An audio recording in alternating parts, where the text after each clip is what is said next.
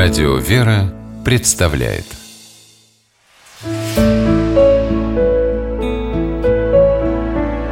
Пересказки. Чудесная флейта по мотивам вьетнамской народной сказки. Жила в старину женщина с сыном. Добра у них было немного, только собака да клочок сухой земли. Чтобы вырастить сына, матери приходилось работать, не разгибая спины. Парень вырос сильным и работящим. А еще он очень любил музыку и лучше всех умел играть на флейте. Поработав как следует в поле, юноша вынимал флейту и подносил ее к губам. Едва раздавались звуки его флейты, как все вокруг замирало.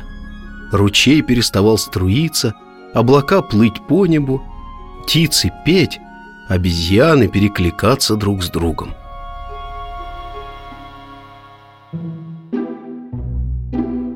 Все в деревне любили флейтиста, кроме самого богатого и завистливого крестьянина. «Зачем ты все время играешь на своей флейте? Какая польза от твоей музыки?» — говорил он парню. «Ведь тебе никто не платит за игру денег». «Музыка — моя жизнь», — говорил юноша.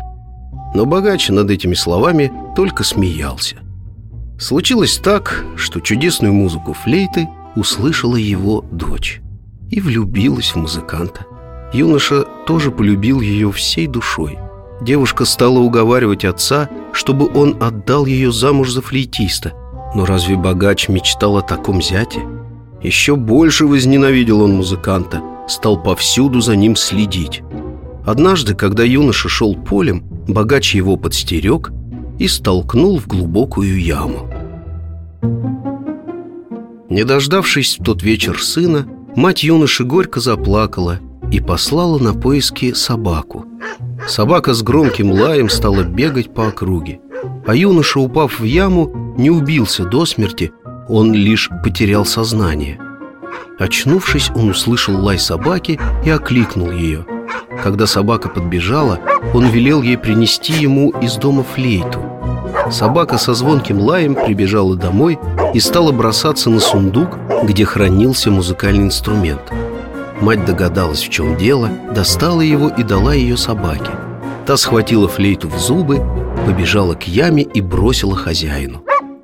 При первых же звуках прекрасной музыки птицы перестали петь, обезьяны перекликаться, и все собрались к яме послушать. Обезьяны залезли на ветку, свисавшую над ямой, и низко пригнули ее. Юноша ухватился за эту ветку и сумел выбраться наружу. На следующий день юноша отправился к своей избраннице в дом богатого крестьянина. Тот даже побелел от страха и злости, увидев флейтиста живым и невредимым. «Как ты сумел спастись?» – прошептал он – «Мне помогла моя чудесная флейта», — ответил юноша. «Не говори ничего моей дочери, иначе она и все односельчане возненавидят меня», — взмолился отец невесты. «Любые деньги тебе дам, только молчи». «Я-то не скажу, а вот моя чудесная флейта может проговориться. Для нее деньги не имеют никакой цены». «А что для твоей флейты имеет цену?» — спросил богатый крестьянин. «То же, что и для меня. Любовь». Больше всего на свете я люблю музыку и твою дочь. Прошу тебя, разреши нам пожениться и забудем про все плохое. На следующий день отец устроил им свадьбу. И, конечно, во время свадебного пира звучали звуки флейты, славя чистую и бескорыстную любовь.